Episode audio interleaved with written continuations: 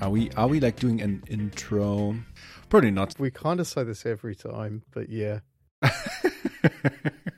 some point, at some point, this show will have an intro, but it also already has a this cool intro music. B David Gary Wood and C me Daniel Jilg.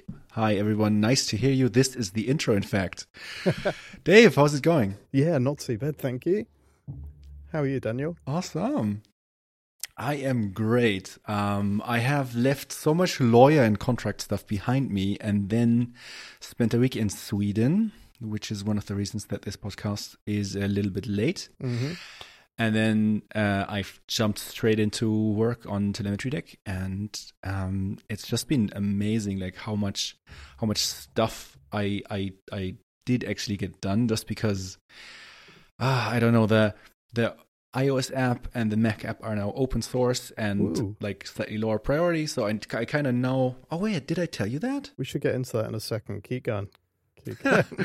okay, and so like because now they're kind of a little bit lower priority because like um, I can I can fully concentrate on the on the web dashboard and new features for that. And me and Lisa have just been like overflowing with ideas and stuff like that. It's it's, it's been really awesome. awesome. That's great to hear.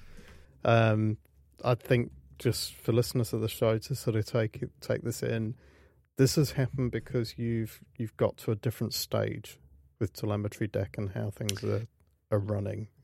Yes, correct. Um, there will be an announcement about that soon. Okay. Um, but um, like we're still working a bit on the wording and stuff like that, Mhm. and so it will take another week or two. Okay, but context wise, different phase. You're now past the phase that saw you dealing with lots and lots of legal stuff and Right. right, back into everything you love. The development and and also the customers, to be fair. Awesome. Yeah. Let's talk a bit about that open sourcing because I'm I'm curious about that. yeah. Um. So about about a year ago, I had several long phone calls with Peter Steinberger of PS PDF Kit fame, and he was like, uh, "Stop you, stop, stop developing that that Mac app and just like go for the web because you really need to uh, be able to also access the customers that are using Android and the ones that are using Windows on the desktop." And um, I kind of didn't believe him at first, but I actually did start working on a, on a, on a web app, and over time it has proved to be correct. Um, the the Mac desktop app and the iPhone app are still like really near and dear to my heart, but it turns out it's just too much work to continually push all three. Like if I put a if if I create a new feature for the editor, for example, I would have to implement it at least two and a half times, like once in JavaScript and once in Swift, and then maybe with two different UIs. Mm-hmm. And right now, since I'm, let's say, 90% of the code that gets written uh, for telemetry deck is written by me, uh, that's just not sus- sustainable. No, it's not. So the idea is to not deprecate the the native apps, but to lower them in priority yep. we are now calling the dashboard app we call uh, which is the web app we are calling that the canonical uh, way of interacting with telemetry deck Yep. Um, you can you can open it in any browser it works on windows and mac and linux and you can also like just send a link of the screen that you're on to your coworker or something like that and um, so the Swift apps, which is just one code base actually, has been open sourced. It's uh, on GitHub. In the, I think the repository is called uh, telemetry deck slash telemetry viewer, Mm-hmm. And um, like we, I put it under an MIT license, and the idea is to every now and then give it some love, and also be very generous in accepting pull requests Yep.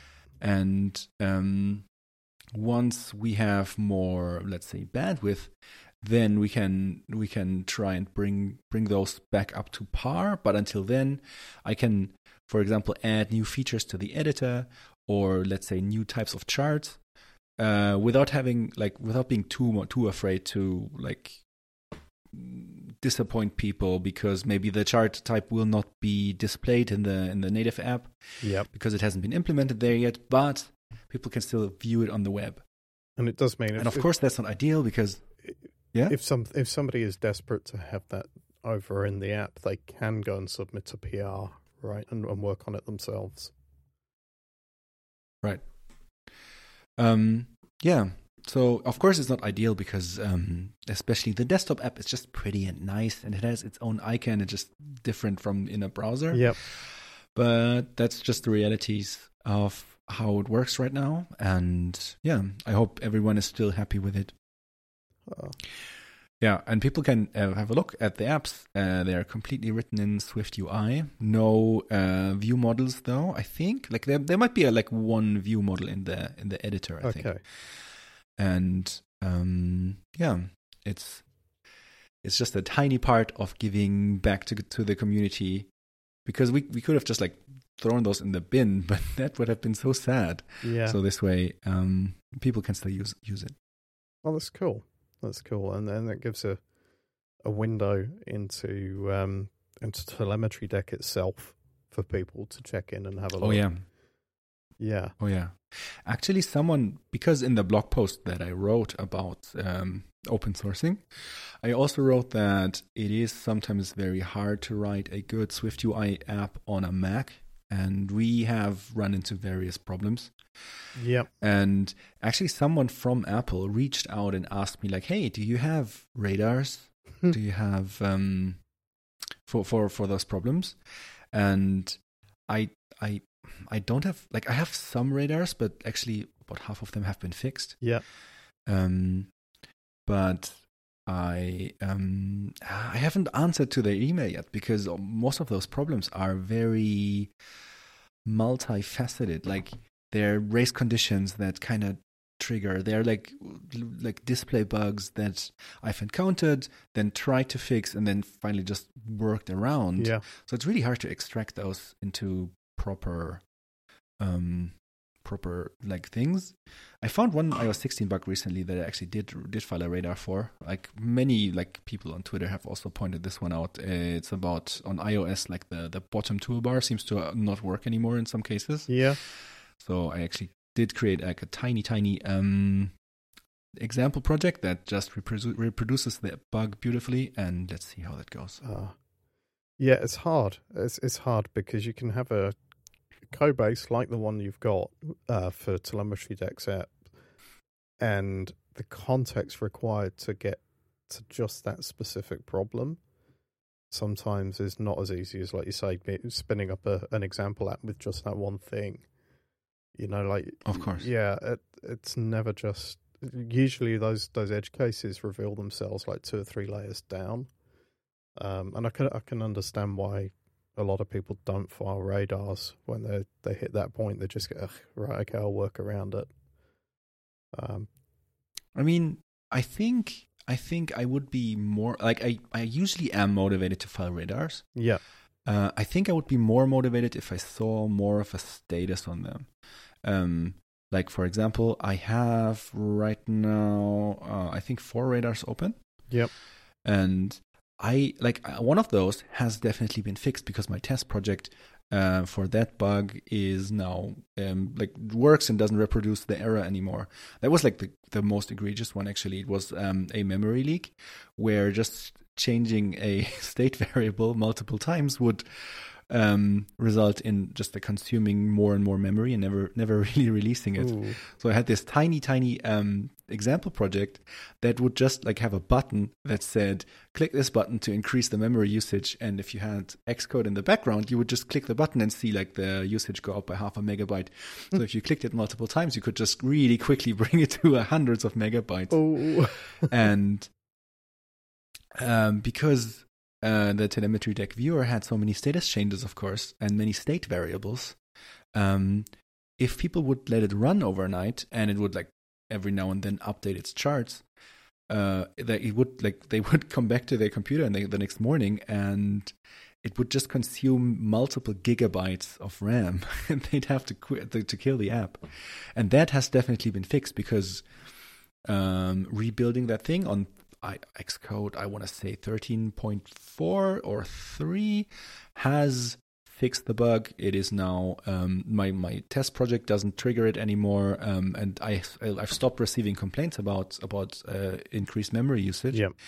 But the the radar is still open, and like what I really would like is a status that says, okay, we've seen this, and another one that says, all right, like this is in the pipeline some, somehow, Mhm. and then another one that says, okay, we've we've now fixed this, and they probably don't want to do the we've now fixed this status because they don't want to leak new features or development or something Mhm. like that. But even the first two would be really, really motivating. But it would be nice if that this is now fixed could just be tied to to when something goes live on their side, Yeah, and then the disclosure doesn't matter. Um, because it's that historic thing that that's the problem. And I guess the other thing I think is the status that tells you it's been rejected outright as well. You know, oh yeah, that would also be very helpful. somebody's looked at this and they've just gone, "Thanks."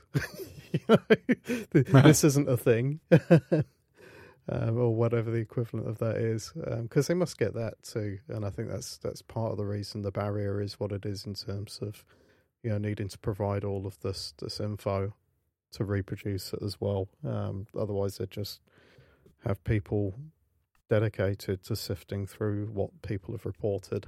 hmm Um, Yeah, it's a hard problem, really. Yeah. Because yeah, so many people report the bugs, and you need like you. They only have finite people to to really sift through them. Yeah. yeah. But still, Um, it's good that ones you filed have been addressed, though, and you're able to not have those problems now. Um, yeah, one of them one of them is still unaddressed. Which, ah, if that one were addressed, like I would really reconsider, um, like the Mac app or putting more effort into it. Um, it is about split view. Uh, or um, yeah, so l- imagine your mail app. You have three. Pa- there's this typical three-pane layout. You have a left sidebar, then you have in the middle you have the list of your messages, Yep. and then on the right you have uh, the the actual like content of the messages. Yep. And so that is very easily repro- reproducible in Swift UI on the Mac because if you just um, I think it's even called a split view. Uh, it might also it might be called navig- uh, might also be an instance of instance of navigation view. it's a navigation Uh, view I- with either a way- style, I think, a specific style. Right, right. That's that's the one. Yeah. That's the one. Okay, so it's a navigation view with a style that is applied, and so if you just chuck in three views, they will behave exactly like that, including the widths. So the leftmost will be very very narrow, then the next one will be kind of narrow, and the third one will occupy about half of the window size. And you can drag and drop to rearrange those, but that's but they will always revert to those sizes after a while. Yep. And now consider your Xcode window. So Xcode has the main content in the middle, and to, le- to the left and to the right are sidebars that are optically and just like from the hierarchy very much to the side. And that's kind of how I want to lay out my data because it's very similar. On the left, you have the the different apps, so you can switch between apps. Then in the middle, you have the actual charts for those apps, and on the on the right, you can have an, an editor for a selected chart or something like that. And that um, that has so many bugs in Swift UI. um, first of all, you can't you can't um, you can't reliably force them to be in this configuration. If you drop down to UIKit, uh, AppKit actually AppKit. Yeah. So if you drop down to AppKit, then you can kind of adjust the the sizes of the of the panes, Okay. and that will usually work, but it will mess up your toolbar slightly.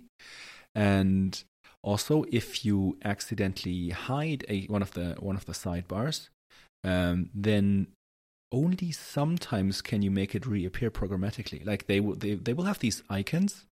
For example, Xcode has those too, like hide the right navigator or something like that. Yep.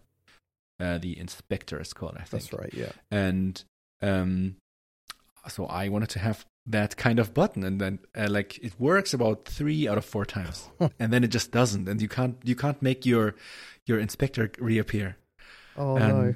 um yeah Yeah, that sounds like you're just you- you're hitting the edge of um, the Swift UI yeah AppKit bridge, as it were. so during during last year's WWDC and this year's WWDC, I did book um, sessions with uh, subject matter experts from Apple and explain to them uh, my my goals and how I, how I tried to reach them, and also how I tried to hack them using the the AppKit workarounds, and they they both of the times they looked at this and they were like, "Oh yeah, I see that this is a real problem, and it would be really nice to achieve that." And also, wow, you like it's really impressive what you what you made the thing do using the AppKit hack. Uh, but also, we can help you. Oh, yeah. So yeah, um, so I did what every Apple app also does. Like for example, iTunes is I'm kind of faking it. So I have just a unified toolbar. So the toolbar in a proper split view is also Yes. split.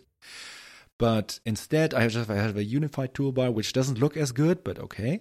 And then just in the main view, I just have a uh, a an um, H Yeah. stack with just my main view and the and the inspector view. I can show and hide it. I can interact with it, and it just works. It just doesn't look Yeah. as nice. And resizing is kind of kind of um, difficult to get right, so I kind of just didn't do it.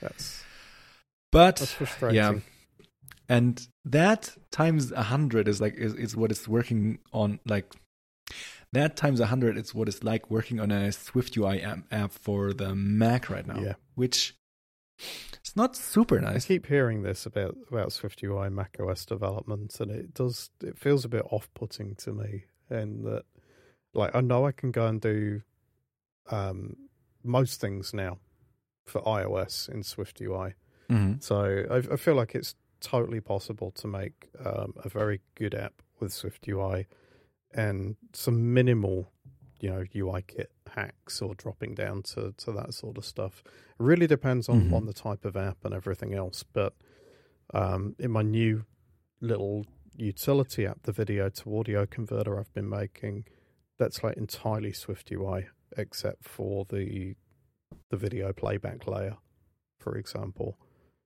Um, Very nice. the bigger the app, the different the context. Obviously, that'll vary. But for Mac OS, it just feels like it's a minefield, and uh, you know that leaves me looking and going, "Well, I'll do this and I'll support Mac OS, but I will only support it through through Catalyst." I think that's a good idea right now. Um, obviously, the thing, uh, the whole framework and, and the ecosystem will mature, and maybe in a year it's it's it's ready for for cool Mac apps. But I think, uh, knowing what I know now, this is also what I would do. Just um, just drop back to drop down to um, um, It's it's running the iPhone app on the on the on the Yes. Mac like that. And yeah.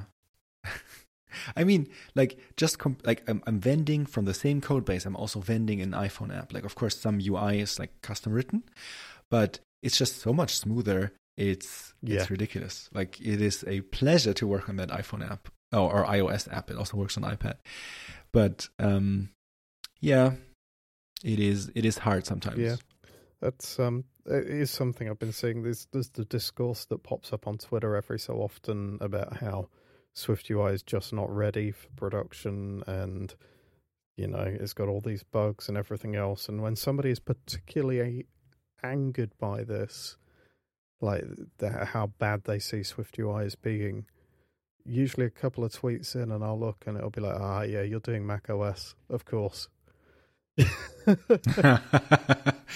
I mean, this is also because many, many people uh, they have been writing iOS apps for a while, so they do know UIKit, and I'm in that Yes. boat as well. But mm, like, not as many people know AppKit for the Mac.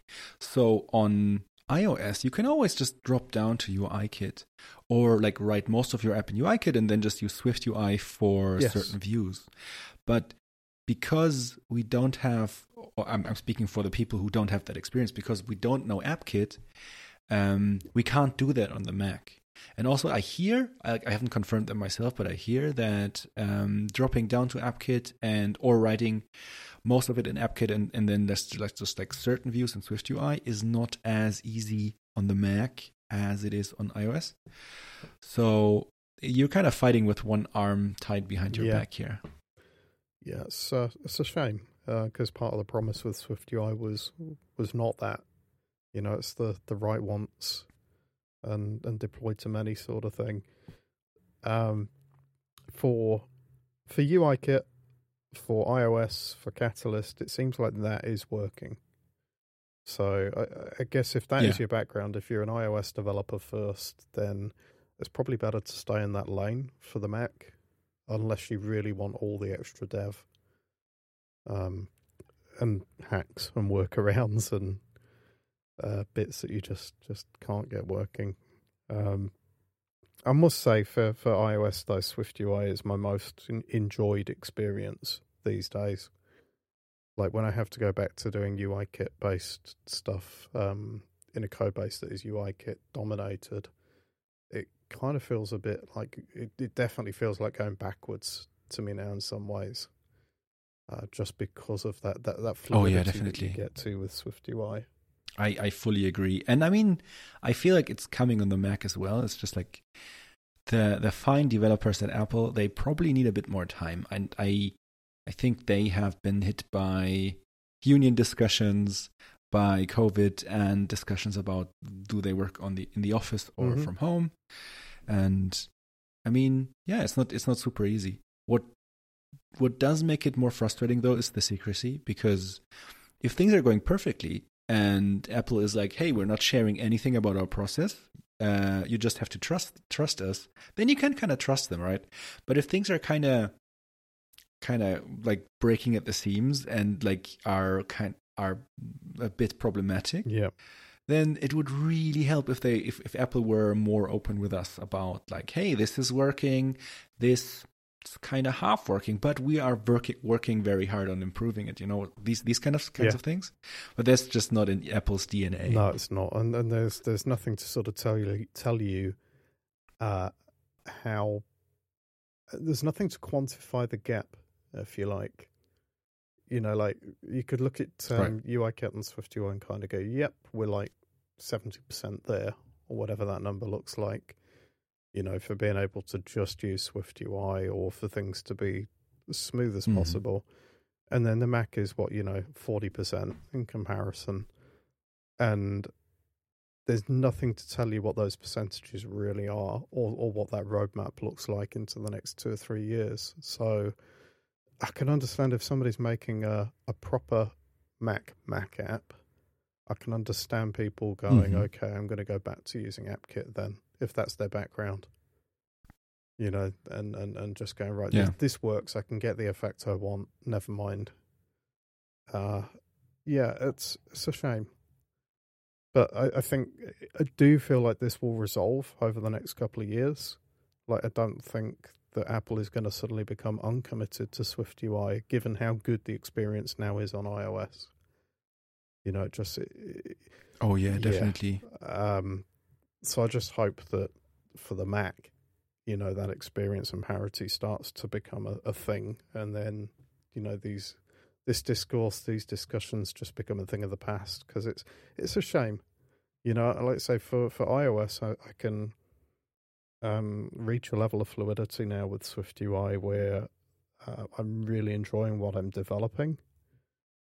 Um, and and you know, I Mhm. got there with with UIKit before, but this feels like that and more for me because I can have a UI up and running so quickly and um, sort of say that Swift UI forces you to think about the routing of your, your data and, and where where the source of truth for your state and data in the app is.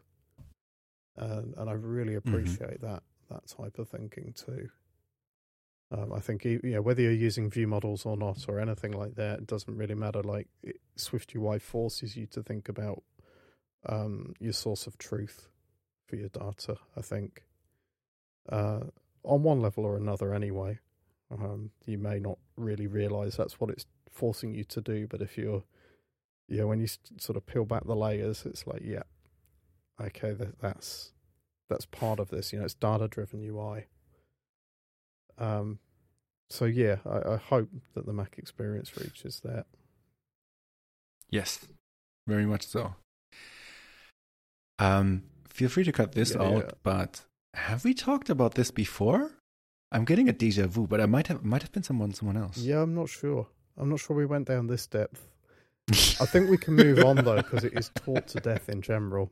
Um, yeah, It is. It is. uh, I have another thing to talk to uh, to tell you about what I what I did, which is um, open up your web browser and go to www.telemetrydeck.com, okay. One second. uh, and you will see you will see uh, the new hey, website. brilliant. Oh, that's great. So, a couple of Uh, episodes back, you told me about this was in development, and I think we gave the the, the dev link out for this. So there's there's still uh one problem with DNS, which is why you kind of have to type the www at, at the beginning right now to see the new one. Whereas without it, you will, for a day or two more, you will get the old one. But it is finished. It has um, a design. It works on mobile more or less. Uh, it has all the content that I want to be on there for now. So yeah, I'm really happy about it. Very, very slick. I like that. Oh, that's awesome. Yeah, it's actually quite funny. I've just opened another browser up and, and not put the dub dub dub in there, and I can compare the two. And the Mhm. uh, yeah, the new site is is a lot cleaner. Um, my eyes can take the the detail in better as well. So that's I think yeah, Thank you. achieved. Um, yeah, it also just has the same kind of design that the that the web Yeah. dashboard has. And this is just generally the direction that I want to go in design wise, I think. No, it's nice. It's good. Um, yeah, I. I'm just logging in actually just to to see everything else in there. Um, it it it clicks together um a lot nicer than before. Yeah, definitely. It looks like it's from the same source Yeah, as in like previously like like it might as well have been like two different groups of people who made who made the the website and the dashboard app. yeah. Oh, that's good. That's good stuff. It's looking great. Um, so you're using the same same technology for both there, I guess. Yeah, that's, um, well, we, we're using the same design technology. Like, um, I'm using Tailwind CSS for the CSS, so that's why um, both of those uh, sites can look very similar because just this, like, it's the same way of describing the user interface and stuff like that. Yep. Um, but the the website is actually still made using a static site generator. Uh, but I switched to Eleventy, which is a JavaScript based uh, site generator, so I can reuse a bit of code from uh, from the dashboard. Yeah. And also, I can like Eleventy is that like it's very malleable, so I can actually like slurp in content from various different sources. Like for example, the the docs in the docs tab, they're just like a bunch of um, markdown files that have their own GitHub repository, so that can be public and people can write issues and pull requests against that if they want to help improving the documentation, and also they can see how the documentation is kind of unfolding. Yep. Whereas, for example, the block is like I, I like I have this tiny um, headless CMS. It's called uh, Sanity, I think, and I can just write the blog post in that, and then it would just like slurp slurp the blog posts in from Sanity's API. That's great. That's really really so cool. yeah, that that works really great. Ah, loving it. Just checking it all in for a second.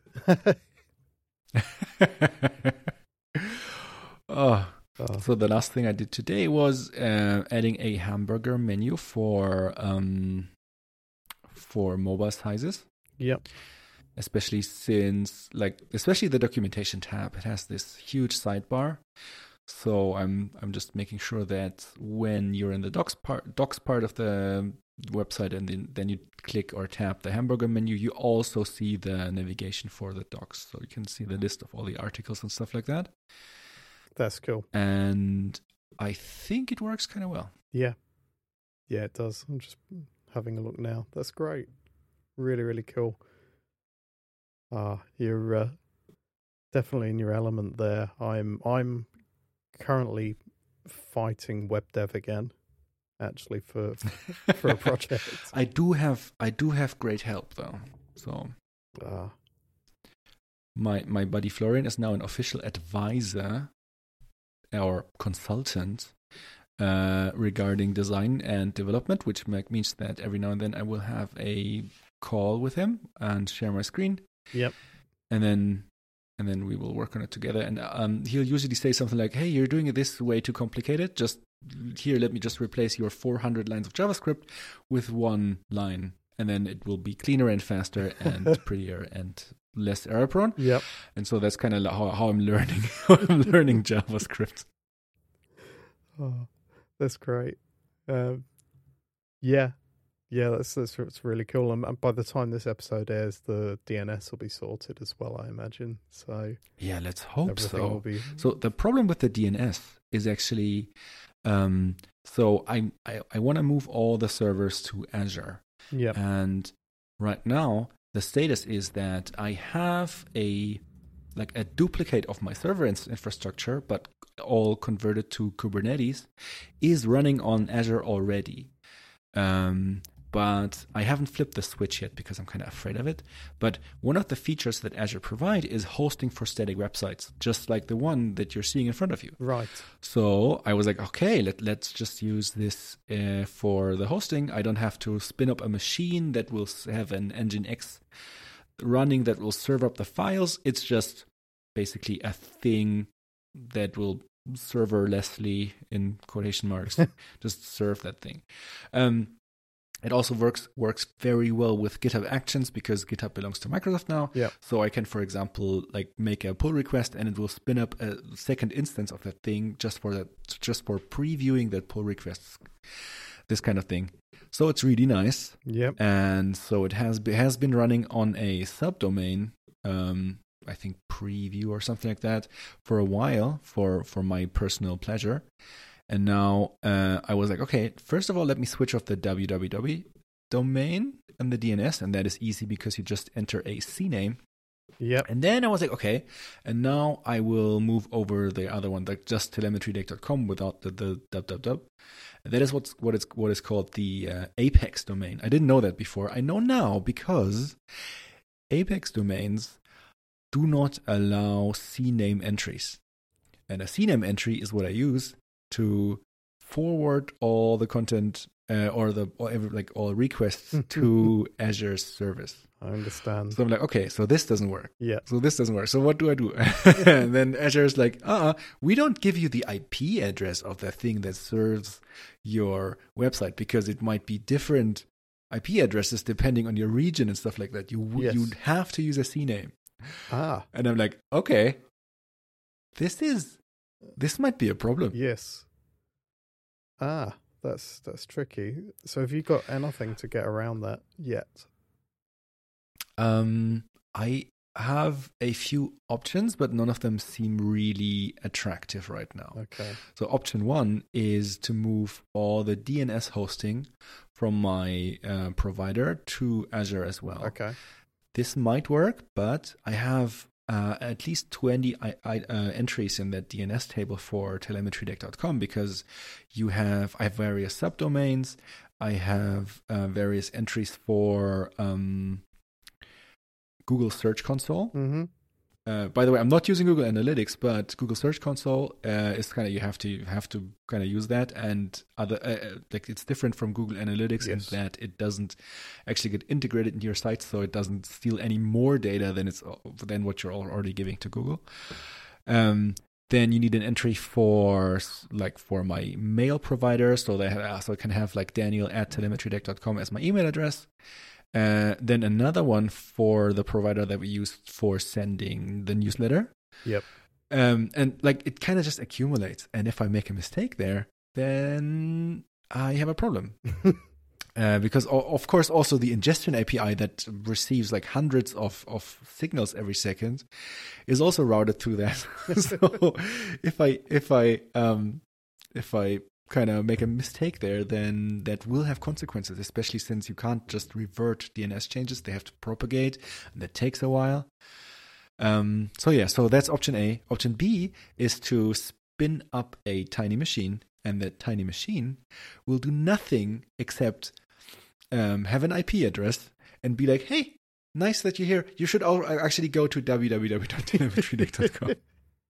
Yep. and that seems ludicrous to me. Yes. And it like it's actually also kind of costly. Like I mean, it's not the world, but an actual machine on Azure is not that cheap. yeah. Yeah, that feels like an option, but not the option, as it were. Yeah. So it might be option A, but I will have to mull it over for a few more days, I think. Can you can you host and it? in the meantime, people will just li- live with the fact that the different websites are on different endpoints. Could, could you host that that machine for redirecting somewhere else? I mean, I could, but I'd rather have all my infrastructure in one place, to be honest. Yeah, true. True. Um, I mean, I could I could do exactly that because right now the old website is on a tiny machine that is being hosted by uh, Hetzner in Germany. Mhm. So I could just like edit that Nginx configuration and be like, hey, now this is sending, let's just sending a redirect Yeah. to uh, the www domain. But I also I kind of want the domain to be without the www Yes. by default Yes. because it just looks cleaner. So you want it the other way around. But yeah, the, but yeah, that's kind of option, option C. Just like leave that one machine running. Yeah. I Ah, yeah, this this happiness. this feels like something that Azure should be able to support you with to some degree, but I imagine that their their support you with is to go, yes, bring everything to us. Um which is basically fine, but I somehow don't trust their DNS panel. Like somehow that part of Azure seems really, really error prone. Like mm, I have various mistaken Spanix of telemetry deck uh, registered as domains as well, and I one of those I actually brought over into Azure just to test it out, and I don't know, like it feels wonky. it feels unreliable. Like I, I, I add an entry and it just like is a spinner, and then I, I I did that two weeks ago, and just today I visited that same page, and it's still a spinner. I- Like no error message, no nothing. It's just a spinner that says validating. right. And you can imagine it probably isn't validating. It's probably stuck in some fashion. Um that that seems weird. Right. Right.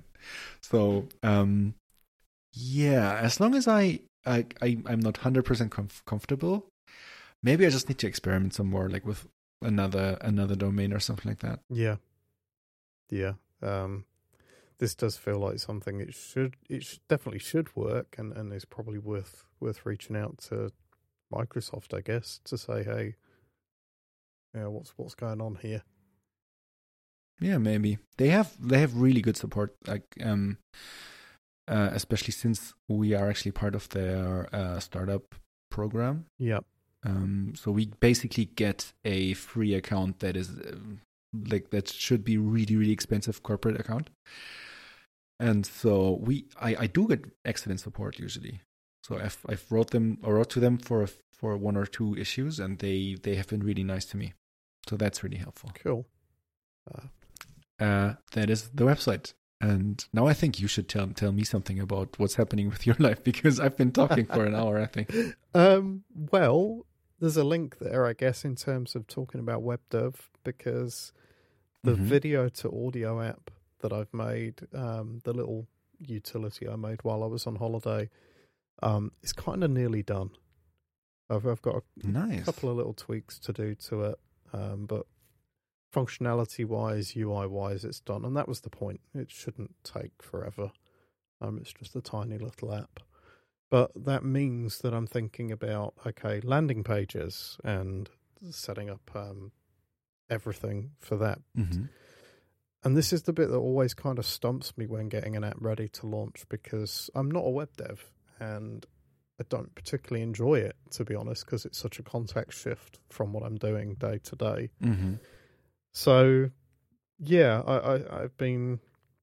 I mean, I can take the website for uh, GoVJ or any of the other websites I've got, hack it around, and turn that into a, a landing page for this. That's that's sort of Mhm. option A. Um, option B is: is there something more turnkey for this? You know, has somebody put together a iOS indie app, make your own landing page kind of script or something? you know, because it really is just like I want something with some screenshots and a bit of blurb, and then a link to the App Store and probably a link to the privacy policy and a link to contact me, and it's done. There's not a lot else it needs to do in terms of being a site. And so that's option B. Is there something turnkey? And then option C is can I just take a step back for a second and make a theme for something like Hugo um, or an, a, a, any other static site generator and then just write markdown files for the main pages? You know, is, Mhm. is that is that a better option? And would that actually help me for when I have yet another small app idea and I come back to this in a few months' time and go, landing pages. so, Yeah, I think Yeah. I think the theme idea is very a very good idea. yep. Um, have you considered you don't have to like design the landing page yourself? Um, like there are like just basically landing page themes for the the bigger like CMSs or static site generators out there, and basically you can just like buy one of them, or some of them are even free. Yeah. Like I have recommended multiple people, for example, to host their um, uh, their app landing page on GitHub Pages with Jekyll because Jekyll supports GitHub Pages natively, so it's kind of easy to to to make that work. Yep. And then there are themes like the one that, that I just sent you, which um which are basically turnkey. Okay. That Um, that sounds so the one that I sent you is very very turnkey, but you can't you can't really modify anything except maybe upload a screenshot and an icon. um, but generally, if you decide on a static site generator, let's say Jekyll, Yep. and then just Google for Jekyll landing page template, you will find a number of free ones and a number of paid ones, which are maybe like 30 to 50 euros or dollars or whatever. hmm And so, um, this might be like if you don't want to deal with the design and everything, this might be a, a good investment. Yeah. Yeah, I could see that being being quite good. I'm just looking at the one you sent me and that's that's good enough for this app. Straight out of the box. Um yeah. Yeah, I've used that for Libby app, which um still online, I think. Okay. Um, and basically, it is a uh, portrait screenshot of an i- or picture of an iPhone, and uh, you can just drag in a screenshot of your app in there, Yeah. And then it will say your app's name. It will say it will display an icon and the download in the App Store um, link, and then below that you can kind of add bullet points for um, the features of your app or something. So Libby Libby app is still online. Uh, LibbyTracker.app. Hang on, I'm sending the link. Yeah. That is uh, an app that I made a few years ago that kind of led into telemetry deck because I kind of wanted analytics for this thing, but I really like because it's very a very like personal tracking uh, solution. I really didn't want to give data to Firebase or something like that, so I kind of wrote my own analytics solutions for solution for that, and that kind of became telemetry deck. Yeah. At least, at least in spirit. I don't know. I don't think any code was shared. That's great. Yeah, I um yeah. I like that and I think um yeah, either one of those sort of solutions like a, a that either this theme or something paid with Jekyll is probably the route I need to go. Uh, and I need to figure this one out because I keep hitting this point every single time, and it's like yeah, GoVJ needs its own website. That's fine, and that's a bit more tailored because there's a bit more to say. Mm-hmm. But for small app ideas, I don't particularly want to think about it. Yeah, and also you need a place to host the privacy policy because you need a privacy policy, and you just need a domain that hosts it. Yeah, And so I think maybe there's actually a niche for someone who likes uh like making software as a service product. mm-hmm. I don't want to do it. You probably don't want to do it, no, but maybe that's a business idea. Just um there is uh, a press kit generator for apps. Yep. Um, I have forgotten the name, but it will come to me in a second. Um, and and that's that's been really really successful, and I think that's a great idea. So maybe there needs to be a landing page generator for apps. Yeah, I think so. I think it's a small niche in terms of um, market, but because think about this, I don't particularly want to pay lots of money for the for this landing page either. Mhm. But I think there is a niche there. Yeah, certainly, if you're um, if you're offering the whole lot in terms of just pay this fee, put your screenshots and your blurb and everything in here, and then you've now got a site. That's it. You know, and it's like Right. however many dollars a month to just keep paying for that to be there. I think that that could work, but um, yeah, I suspect a lot of people in this boat are trying to pay very very little because that's the other thing, right? Is that I could pay for a full on, um, you know, mega mega money thing for something like WordPress, get hardly any value out of that. I could pay somewhere like WordPress.com for the site hosting and everything else, and again pay well over the odds for what it's doing. Yeah, but you don't want to do that. Absolutely not. No. Um, No, I've remembered the name of the press kit generator. It's called ImpressKit. oh, that's So nice. impresskit.net. yeah. I also sent you the link. We can add it to the show notes. Um, I don't have any affiliation with these people, but I think they're doing a great job. And um, actually, one person apparently, according to the site, Philip Nemecek. hmm Um, and I think it's a great, a great, like, great thing for the community. Um, it's it looks very nice and easy, and apparently, it's um, thirty three bucks a year, which seems very fair. Yeah, yeah, I think so. Um, just looking at the one they've got on there for demoing, which is a view of um, an app called Switch Buddy, um, Right. which is a, a transfer tool for and gallery for Nintendo Switch for screenshots. Um, it looks very nice. Yeah, yeah, I like that. Um, there's these sort of very very niche kind of things. They are great, especially when you can look at that and you can go, okay, right, that's that amount for the whole year, job done, um, and this this looks good. I will. P- I'm just making note of all of these because I'm going to add them to the show notes for the show, so anybody listening can can go and have a look.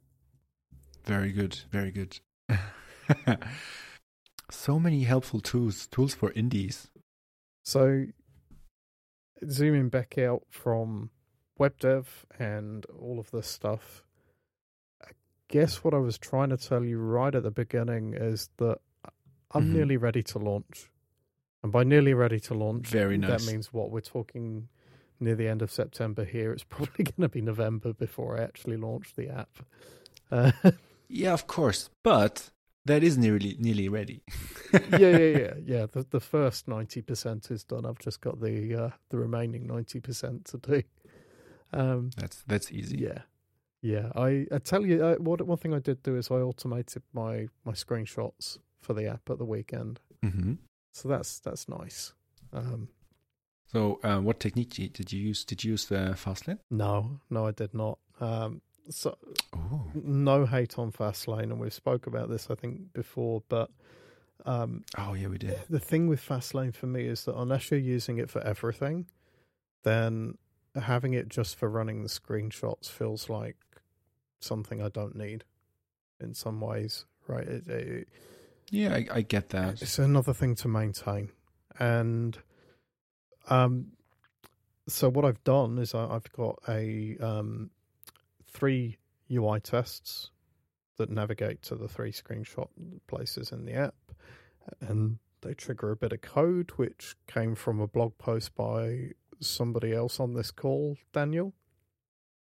I was just gonna, I was just, I was just gonna plug that. yeah, yeah, yeah. Um, years ago, I wrote a blog post about how to automate that, and I think it's kind of out of date, but apparently it's still useful. Yes, yes. The bit for taking the screenshot itself is still very useful.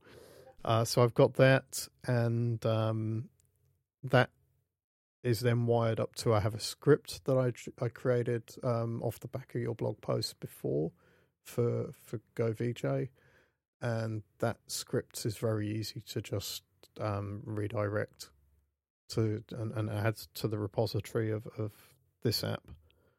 Uh, and yeah, plugged it all together and added some of the new um, iPhone 14 sizes into what it generates, and off it goes. I mean, this this produces me three screenshots for each different size class that I've got it running, each different device, and I probably won't do the extra effort of putting them in frames and giving them titles and things like that for the first launch. I'm probably just going to use Mhm. blunt screenshots because, again, it's a small app and I just want it out there. Uh, Mhm. So that's that's job done. So yeah, the next step is um, landing page, press kit, uh, a couple more bits inside of the app itself. Um, at the moment, there's no way for people to to pay me anything, uh, which is a, a bit remiss. Uh, so I need to put either a, a paywall or an unlock mechanism or something in there that kind of gives that that opportunity for people to give me money because the app should Mhm. should support itself. And when all of that is done, then then I'm in a position to start to ship. So yeah, by the time the website's done, I've then kind of got the copy for the App Store as well, somewhere in amongst all of that. Uh, so bring all those things together, and hopefully, it's not going to be the next show, but maybe the show after, we might be able to talk about it being launched. Very nice. I'm very much looking forward to that. And I'm looking forward to see where it's going and how the like how everyone will be using it. Yeah, it, Did you get did you get uh, test flight feedback? I got test flight feedback mainly on the things that were um, not working quite so well or bugs and that sort of thing. Uh, so no real Mhm. sort of feature requests, but then it is it is such a niche. It's like you know you've got a video, you want the audio in the audio format, so you import the video, you trim it to where you want, and then hit the export button, and that's it. And then you've got an audio file that you can export to files or upload anywhere or do whatever you want with it. It's it's an app for that moment where you're like, ah, I just need a thing to do the thing. Mm-hmm. Uh, so, you know, again, it's not going to make mega bucks or anything like that, but it's it's an idea that I wanted out of my head, and I've had fun making it, and I'll definitely have fun sort of putting it into the store and seeing what happens as well. You know, I think I think what's going to happen is very few people really uh, need it, um, but I Mhm. kind of hope that the people who need it in that moment get more out of this app than they might do with something else. I think because the thing that annoys me with a lot of these sort of utilities is that you go to use it, it kind of works, but it's like really unloved as an app, so it feels really clunky. Mm-hmm. Uh, and then just as you're kind of going, okay, yeah, I can use this, this does what it does, you get met with a full modal advert. You know, it's one of those awfully embedded things that's a web view really that's full screen and you can't hit the close button and you're looking at it just going i don't want to give you money right now. You've pissed me off.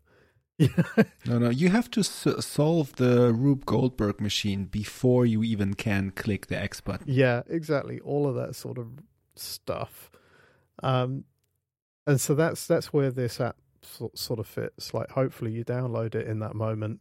You don't get pissed off. It does what you need it to do and there's a gentle nudge to say hey you know you can have this for this much to just keep doing this like some sort of single in-app Right. purchase. And it'll probably be based off like nagging you every so every so many exports or if you need to export something over a certain length of time like a, a big file then maybe it's going to pop up at that point as well. Um, that sort of stuff. So nothing you can still use it you can use it for small clips. Um, but then yeah there's a there's a nudge to go hey unlock it to be able to use it without this getting in the way. But i'm annoying people with my own request rather than annoying them with adverts because i don't care about ad revenue. Um, Yeah, that's fair. yeah. So yeah, I feel like I feel like you need you need a, a very large volume to really make money with ads on in apps these days. yes, yes, you do, and and again, it's an an, an end of things that can work for the right thing, but for me, it just feels like that's not where I want to play as an indie. And this was a case of Mhm. like, I have an idea, I just want it in the store. Um, and the experience of building the thing and putting it there is what I really wanted from, from this. Um, which I think is typical for me with any of, of my indie apps, really. Uh, but uh, no, it's it's been fun, and one of the challenges here as well was was what I touched on at the beginning, which is Mhm. that I wanted an app that was Swift UI almost entirely as well. I mean, Go VJ two is kinda. Mhm. um, yeah. Yeah. Oh, I, I almost forgot to tell you. I, I wrote another app. Oh, that's very naughty. after you've just divested yourself of, Um, of previous apps and, and made them open source. Um, yeah, no. Um, actually, this new app is open source as well. Um, I was on vacation in Sweden with a few of my buddies, and um, so one of my buddies, Niels, he's an avid bird watcher, and so for days he's been like, "Hey, do you know any app that will like if if I give it a, a list of 400 bird names, will give me auto completion in a text field, so I can just very quickly log the birds that I've, that I'm seeing while I'm seeing them." yep. and I'm like, huh, I don't really know, but like it probably would be, um, wouldn't wouldn't be too too much too much work. So finally, I was like, okay, I'm I'm just gonna I'm just gonna implement this because it's uh it's a quick way of just going um of just writing a Swift UI app with um, core data and basically we sit we sat down for three hours or so and wrote only birds a birding app uh, it has it has core data. It has a list of bird names for different languages. Uh, right now, it only has the German bird names, but it will be able to just download bird names from the internet if you give it a like a text file, like a link to a text file with just like one name per line. Mhm. and then it will just like you can just log a bird. It will like take note of the time and the location and all the birds that you've seen uh, entered via autocomplete auto completable text field. And that's it. Uh, it is open source on my private github account i can link to that Yeah. um, and it has i will never look at this app again Mm. uh, probably because it was just a one-off and actually my, my buddy my buddy can can can continue working with that if he wants to Yes. but it has has actually been very fun to write just this very funny little app with all the very silly bird names the app itself has a funny name Yes. because uh, it it's it's called Only Birds, which is fun because it has only birds. um, and yeah, um, but the other like the other the rest of my week in Sweden, I kind of spent just lying around reading very good books and uh, some bad ones and some hiking and yeah it was very very very fun i've, I've read like my favorite book of the trip was uh, 16 ways to defend a walled city which is a weird fantasy book that i enjoyed a lot and it reminded me of terry pratchett's style Okay, that sounds very interesting to to me. Um, that would definitely be within my interests. Uh, yeah i can recommend it Ah, sounds like a week well spent. it was Uh, only one app made, but that's uh, good because you've needed the rest. But I mean, you Oh, made an yeah. app. You still made an app while you're on holiday. I, I i did i did but other than that i i recu- recuperated beautifully yep, and i feel like i have slightly more energy for the world which is very nice that's great stuff. And obviously, that's um, translated straight into all the updates on telemetry deck that we've talked about as well. You've come Yes. back and hit the ground Yes. running. Ah, well, Daniel. On that note, I think I need to be getting on with the rest of my day here. When we record, it's early morning my time, later evening your time. which is just perfect for me. Yeah. I don't know if it's perfect for you, but it's perfect for me. It's mostly uh, perfect for me. Certainly, once I've had my coffee, it's fine. Um, it's awesome. always good talking to you. But anyway, I think that brings us to the end of the show. So before we go, Daniel, where can people find you online?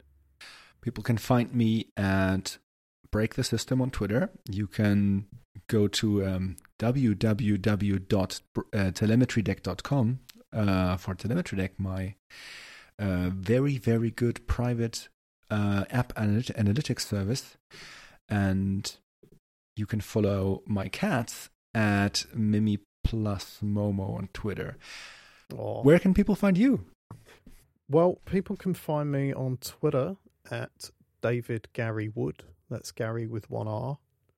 Uh, for my apps, I often tend to link GoVJ, but today I'm going to link my main site for my little indie app company, uh, which is lightbeamapps.com. And from that website, you Such can find everything I've made. And the reason I'm linking that is because if the video to audio app is in the store by the time this airs, then that's probably a very good place to go for it. Perfect. Then all we have to say is goodbye. I wish you a very amazing day. Thank and I hope to hear from you soon. Catch you soon. Yeah, bye.